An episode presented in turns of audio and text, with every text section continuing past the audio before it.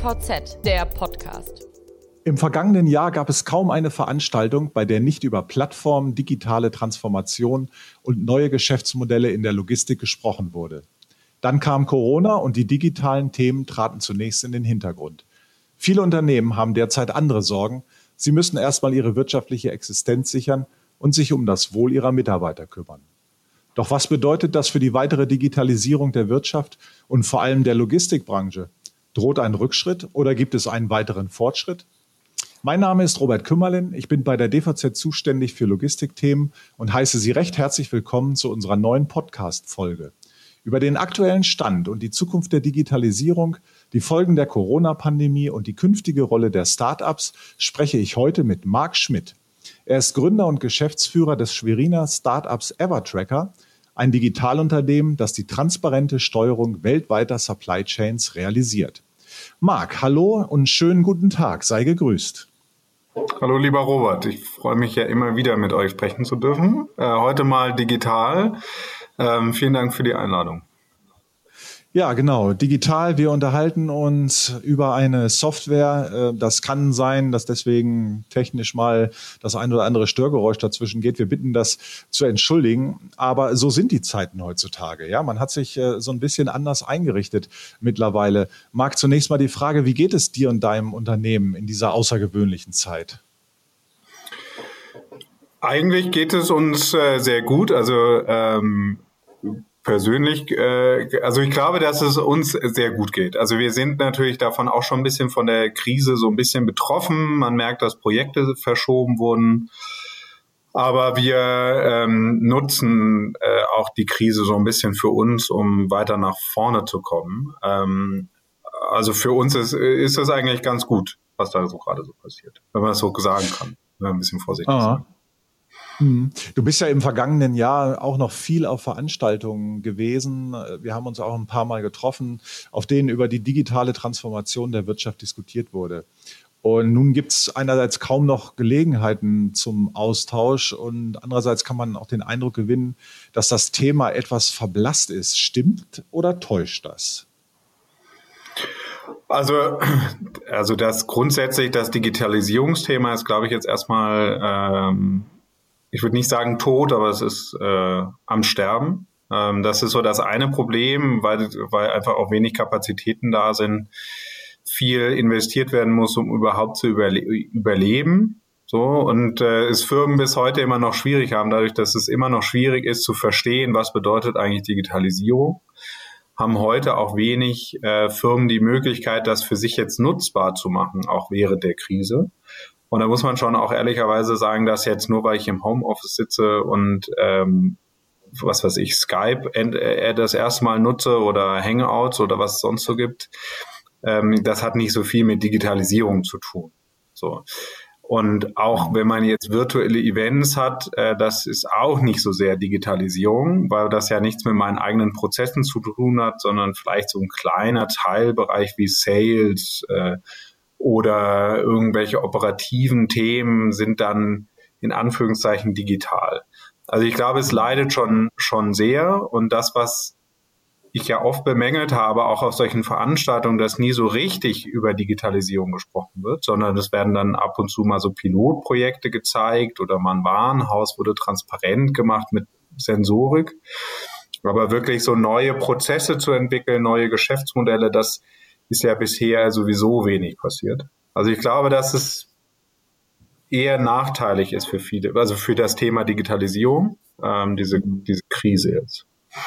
Also einige Experten meinen, die Corona-Pandemie bringt der Logistik einen weiteren Digitalisierungsschub.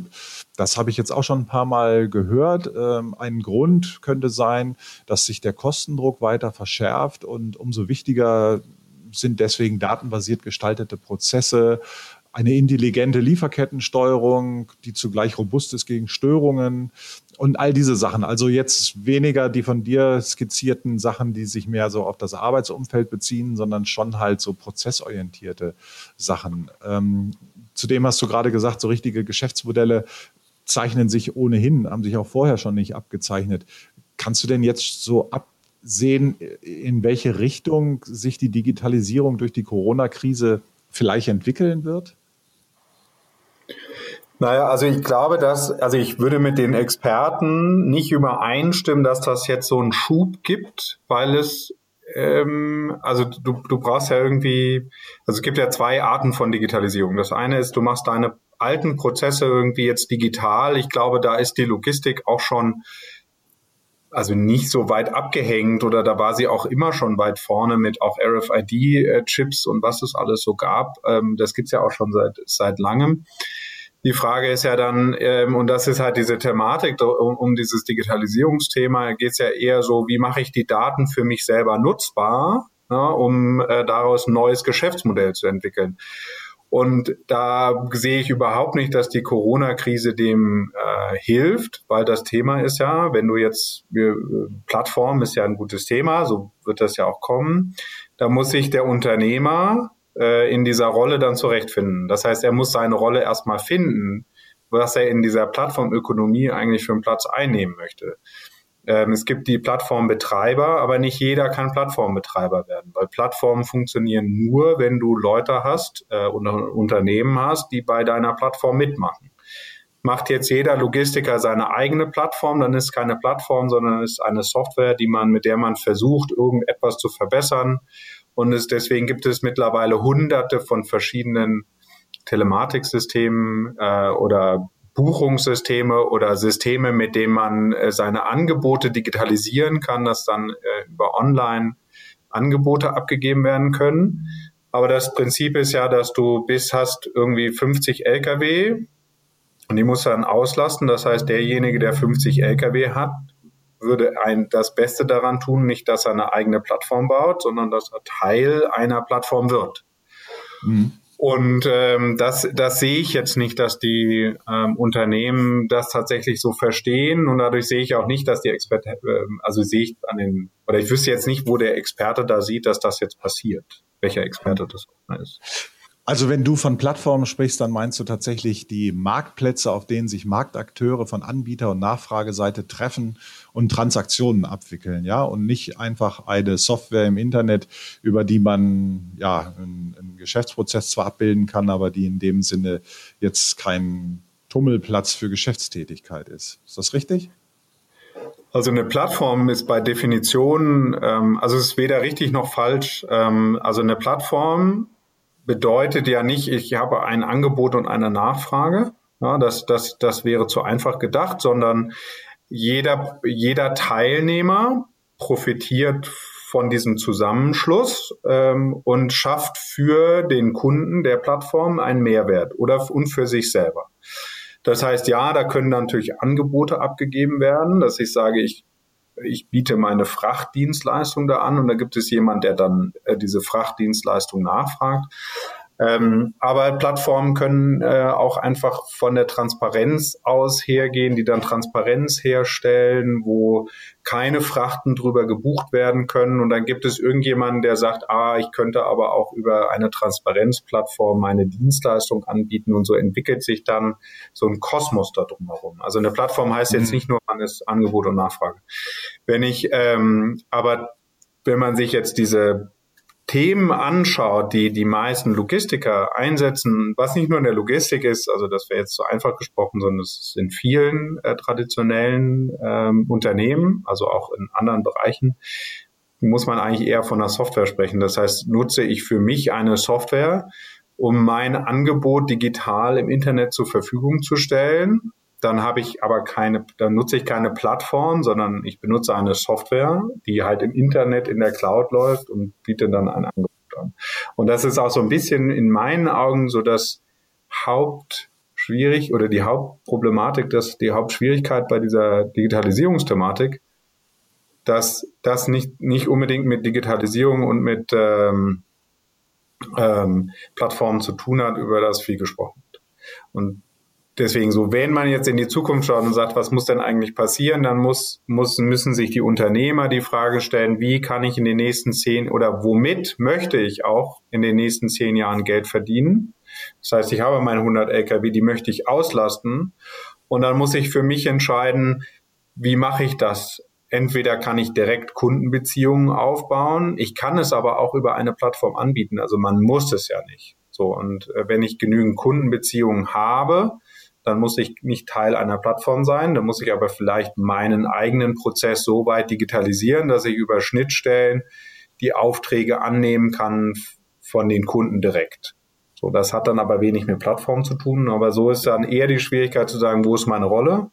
Wo möchte ich in den nächsten fünf Jahren oder zehn Jahren sein? Und möchte ich ein Teil der Plattform sein? Möchte ich die Plattform sein? Oder man muss ja nicht Teil einer Plattform sein. Man kann das ja mhm. auch noch nach traditionellen Wegen machen. Mhm. Das sind einige strategische Überlegungen, die dann dahinter stehen. Momentan ist es nur so, dass einige, gerade kleine und mittlere Unternehmen, mit dem Rücken zur Wand stehen und ums wirtschaftliche Überleben kämpfen. Werden diese, wenn sie denn die Corona-Krise überstehen, anschließend noch mithalten können mit den Unternehmen, die es jetzt vielleicht aufgrund ihrer Größe und Kapitalstärke besser durch die Krise schaffen? Wie, wie siehst du das? Also ich, ich weiß, also, da, also ich glaube, zum einen wird es eine Konsolidierung im Markt geben, dass es viele kleine nicht schaffen oder was heißt nicht schaffen werden. Ich glaube, dass es einfach eine Konsolidierung gibt und dass es dann einfach jetzt diese Krise dazu führt, dass das einfach schneller passiert. Also ich glaube, eine Konsolidierung im Logistikmarkt war auch schon ein bisschen überfällig.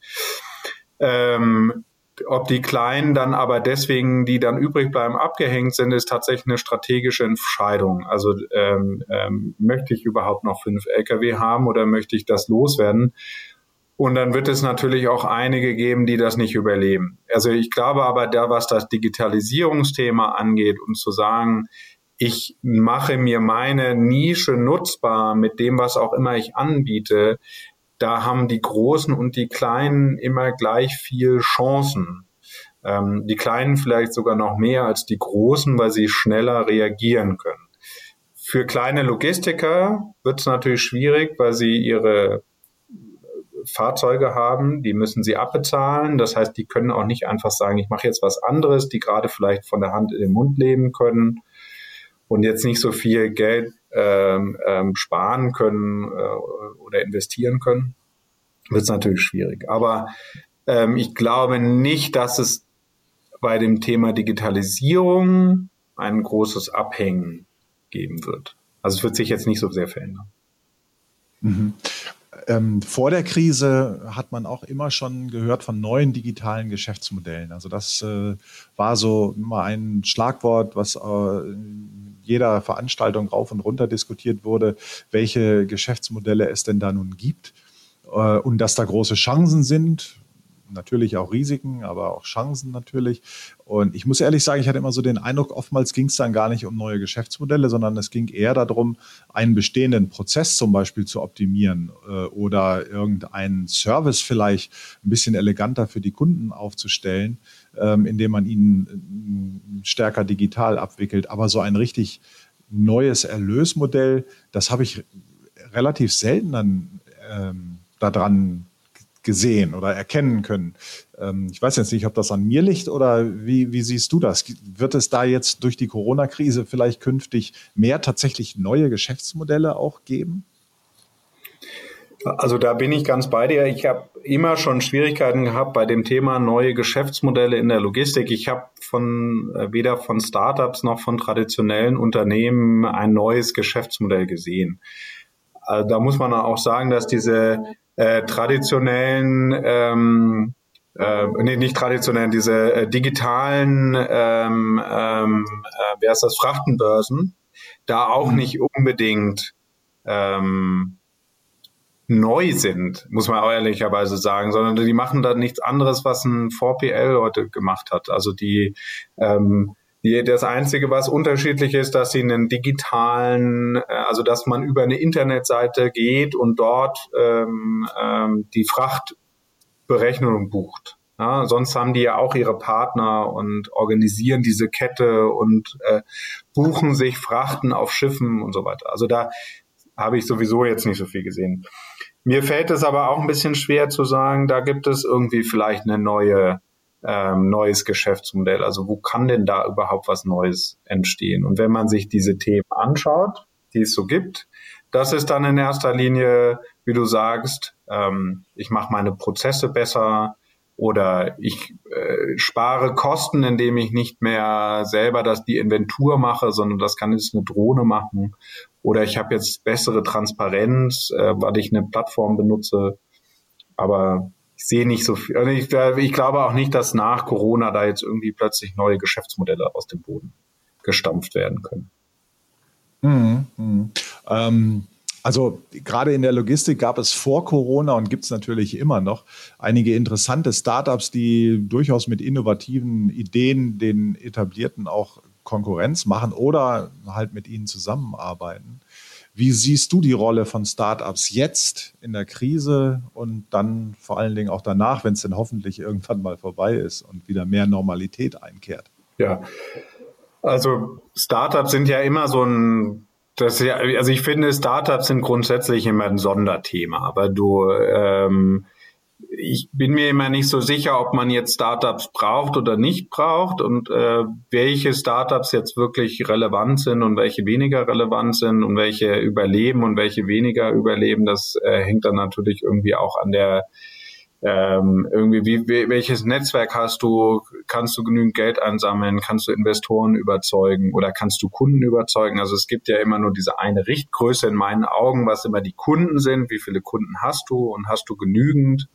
Ähm, und ich bin mir nicht so sicher, ob Startups äh, jetzt per se der Digitalisierung da un, un, unbedingt helfen, weil man auch sagen muss, dass viele äh, traditionelle Logistiker, mit denen ich jetzt auch oft zu tun habe natürlich, ähm, eigentlich sehr innovativ sind und auch ähm, eigene digitale Themen für sich erarbeiten, dann feststellen, dass es sich irgendwie nicht lohnt und dann arbeiten sie mit einem anderen Unternehmen zusammen. Das kann dann auch ein Startup sein. Ähm, also ich glaube, Startups müssen sich sowieso immer ihre, also es geht ja darum, dass du nicht sagst, ich habe jetzt eine tolle Idee, die, die setze ich jetzt mal um, sondern ich habe eine tolle Idee und es gibt Leute, die kaufen mir das Produkt ab. So.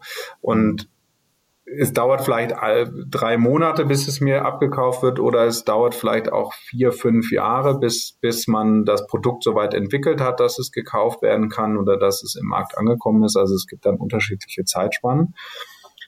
Aber dann am Ende des Tages geht es ja immer darum, dass jemand sucht ein neues äh, Produkt oder hat ein Problem und sucht einen jemanden, der einem dabei helfen kann. Im Zweifelsfalle sucht man dann auf Google, wer das Problem löst und das kann natürlich ein Startup sein gerade in der Logistik sehe ich eben wenige, die dann so echt massive Konkurrenz irgendjemandem machen, sehe ich wenige. So, ich mhm. sehe, dass es viele gibt, die Probleme lösen und das auch ganz erfolgreich machen. Und ähm, was jetzt die Corona-Krise angeht, also als gerade als Start-up ähm, sollte man von so einer Krise extrem profitieren es gibt natürlich so Bereiche, wo du sagst, okay, ja, also äh, Tourismusbranche, wo dann plötzlich nichts mehr stattfindet und dein Startup ist auf Tourismus ausgelegt, ähm, ist natürlich schwierig, dann davon zu profitieren. Aber auch da vielleicht, dass sich Nutze zu machen, zu sagen, ja, jetzt mache ich mein digitales Angebot noch so viel besser, dass es irgendwie auch in Krisenzeiten stabil ist. Aber man sollte es als Startup jetzt sich zunutze machen äh, und von so einer Krise profitieren. Warum sollten Startups gerade in dieser Krise so extrem profitieren? Also werden, werden die Bedingungen jetzt hier, wir, besonders hier in Deutschland, nun besser oder eher schwieriger? Oder warum siehst du da so, so große Chancen? Du bist natürlich, also, ähm, also äh, eine Krise bietet grundsätzlich immer wahnsinnig viele Chancen, ähm, äh, weil du neue Möglichkeiten hast. Die Karten werden im Grunde neu gemischt. Ja, also es gibt Leute, es gibt äh, traditionelle Firmen, die, die das jetzt nicht überleben und gerade junge Firmen, die momentan noch wenig Kosten haben, also wie Startups, haben ja in der Regel viel weniger Kosten als ein Unternehmer, der irgendwie 30 Lkw hat. Ähm, und wenn der jetzt wegfällt und du als Startup aber diese Lücke, Lücke füllen kannst, weil du ihm vielleicht schaffst, ihn zu, äh, doch noch zu überleben oder du hast ein Netzwerk an Lkw-Fahrern schon auf deiner Plattform und kannst dann äh, dort diese Lücke füllen, dann hast dann ist wäre das schon mal eine Chance. Das klingt zwar ein bisschen zynisch, aber so ist das natürlich. Und das, wenn du dann sagen kannst, okay, ich kann mich jetzt mit meiner Software, mit den wenigen Mitarbeitern und den wenigen Kosten, die ich habe, ausrichten auf die Zeit, wie es ist nach einer Krise. Ähm, und bin dann, gehe dann quasi gestärkt daraus hervor und mache mir auch diese Veränderungen, die stattfinden, selber zunutze. Ähm, mehr Kunden zu gewinnen, also in so einer Krise ist es ja auch so, dass die, das haben wir jetzt alle gemerkt, dass dann plötzlich die Hemmschwelle für bestimmte Dinge sinken, äh, weil man sagt, okay, ich hatte vorher, habe ich irgendwie immer so 100 Prozent Qualität angestrebt, wenn es jetzt um Transparenz geht oder solche Themen. Also ich will, mache das Projekt nur, wenn ich auch wirklich sicher sein kann, dass es zu 100 Prozent funktioniert. Jetzt ist ja das Problem, dass es plötzlich gar keine Transparenz gibt. Ja, dann reichen Firmen dann vielleicht auch 60, 70 Prozent Qualität während so einer Krise und sagen, dann machen wir die 100 Prozent eben danach. Und dann kannst du davon profitieren, dass du dann versuchst, dein Geschäftsmodell dementsprechend anzupassen oder deine Software und sagst, kannst du in der Zeit dann mit weniger Transparenz ein paar Kunden gewinnen, ja, und danach machst du dann das volle Programm. Und Startups sind mhm. ja natürlich so aufgestellt, das sind Unternehmer, also ähm, Herzblutunternehmer, die ihre die Idee durchsetzen wollen, die die dann an der Idee festhalten und sagen, nee, nee, ich ändere mich nicht, die schaffen das auch nicht. Aber diejenigen, die sagen, ich möchte ein Geschäft aufziehen und bin Unternehmer und ich mache mir das jetzt zunutze und gucke mal, wo kann ich mich denn vielleicht rein entwickeln, na, und äh, davon dann profitieren. Und das haben Startups natürlich wesentlich einfacher, weil sie eben nicht diese Legacy haben, wie jetzt große. Was, ja, ja was müssen was müssen denn dabei konkret Startups und Unternehmen beachten, um die sich bietenden Chancen zu erkennen, zu nutzen und dann tatsächlich äh, in dem Sinne, wie du es gerade beschrieben hast, gestärkt aus der Krise hervorzugehen. Man kann sich das ja alles so vornehmen. Äh, theoretisch klingt das auch relativ plausibel. Wie macht man es in der Praxis? Was ist zu beachten? Ich weiß nicht, ob es jetzt was zu beachten gibt, aber ähm, wenn du jetzt ähm, in der Automobillogistik äh, unterwegs bist als Logistiker, dann ist, hast du jetzt natürlich große Chancen, wenn du es schaffst, äh, so eine Anlauflogistik ähm, anzubieten und das auf einem günstigeren oder besseren Weg. Ja, dann kannst du das äh, gerade jetzt in der Zeit oder hätte man das halt schnell anbieten können. Also da sieht man dann die Chance, dass so Anlauflogistik, ja, da das mache ich mal, da investiere ich vielleicht auch rein. Ja, wenn du es vielleicht nicht zu 100 Prozent kannst oder sagst, okay, jetzt investiere ich da mal ein bisschen in diese Anlauflogistik, dass das dann wieder funktioniert. Und dann bin ich da ja schon mal drin und dann kann ich neu ähm, ähm, ähm, Neugeschäft generieren bei den Kunden, weil ich habe denen ja jetzt gezeigt, während einer Krise kann ich das schaffen. So, so zum Beispiel. Oder dass ich auch mein Vertriebsteam, jetzt ist ja immer die Frage, verkaufe ich immer neue Produkte, also gehe ich immer zu neuen Kunden und versuche das zu verkaufen, oder gehe ich zu den alten Kunden? Also das klingt so banal, aber das machen viele nicht, ja. Oder gehe ich zu meinen alten Kunden und sage ihnen hier, ähm, äh, du konntest, kannst das ja jetzt das nicht machen während der Krise oder warum haben wir denn vor der Krise ähm, äh, nicht auch diese Touren gefahren? Ja, können wir euch da nicht nach der Krise nochmal helfen oder während der Krise und dort irgendwas aufrechterhalten? Oder Brexit ist auch ein schönes Thema, ja, das ähm, ist ja auch eine Art Krise, ja, wo du sagst, okay, da gibt es dann ein Modell, du hast etwas entwickelt, wo du sagst, du kannst äh, Zollabwicklung besser machen. Jetzt kommt der Brexit, ist für dich eine Riesenchance, weil du sagst, okay, das wird kommen und positionierst dich dann rechtzeitig an dieser Stelle. Du sagst, so, sobald das soweit ist, ähm, kann ich das besser anbieten als jeder andere. Also es mhm. ist dieses Erkennen von so einer Chance, die dann entsteht die gleichzeitig bedeutet, dass die Unternehmen, denen man das anbietet, ein bisschen blind auf dem Auge sind. Ja, also wenn ich das Beispiel Automobilindustrie nochmal nehme, ähm, da kann man sich ja dann schon fragen, wie soll ich denn dann möglicherweise gerade da in, im Anlaufmanagement eine Chance kriegen, dass die Unternehmen nicht selber hin? Das müsste man ja eigentlich erwarten von einem ähm, erfahrenen Automobilbauer.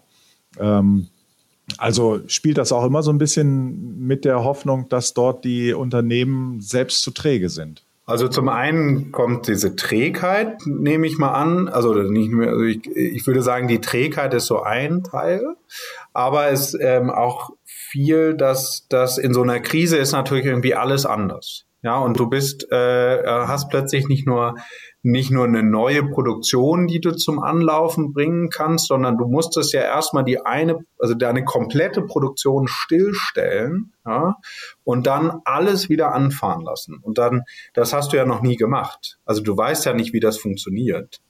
Und ähm, das heißt, da gibt es einfach die Möglichkeiten, weil, weil du genau weißt, dass es, dass das in diesem Ausmaß ja noch nie passiert ist, ähm, wird es dort irgendwo ähm, Möglichkeiten geben, wo du dich positionieren kannst, sondern an der Stelle kann ich dir helfen.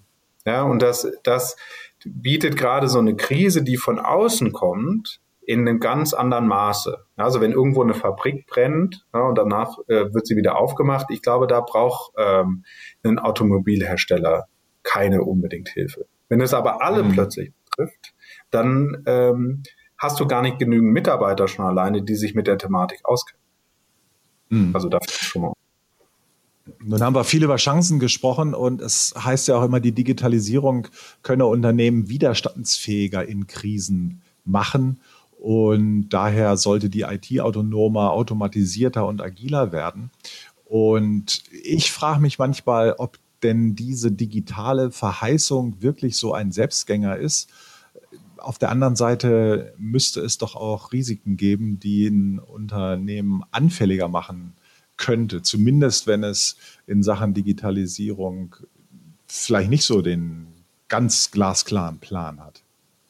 Ja, also das ähm, ein Computer macht immer nur das, was man ihm sagt und nicht das, was man möchte, was er tut. Ja, das heißt, ähm, die Risiken von der Digitalisierung und sich dann darauf zu verlassen, äh, ist, ist ähm, in meinen Augen schon relativ groß, weil es ja immer jemanden gibt, der das entwickelt und programmiert und äh, dem System auch sagen muss, ja, es gibt keine künstliche Intelligenz, die dann plötzlich alles von alleine macht, sondern du musst Parameter vorgeben, die lernt dann was Falsches, wenn du Pech hast. Das heißt, du musst da schon äh, dich intensiv damit beschäftigen. Und wenn du dich dann da auch noch mit dem falschen Thema beschäftigst und sagst, das ist für mich Digitalisierung und dann stellt sich raus, das ist aber die strategisch falsche Entscheidung, dann hilft dir die Digitalisierung bei der Thematik gar nicht. So, und das, also ich glaube, dass die Digitalisierung da kein Allheilsbringer ist. Und das, das führt mich dann auch wieder zurück zu diesen Geschäftsmodellen. Also ich glaube, die Digitalisierung oder die Möglichkeiten, die heute bestehen, äh, können dazu führen, dass du mehr Geld verdienen kannst, mehr Kunden gewinnen kannst, ja, und das bei geringeren Kosten.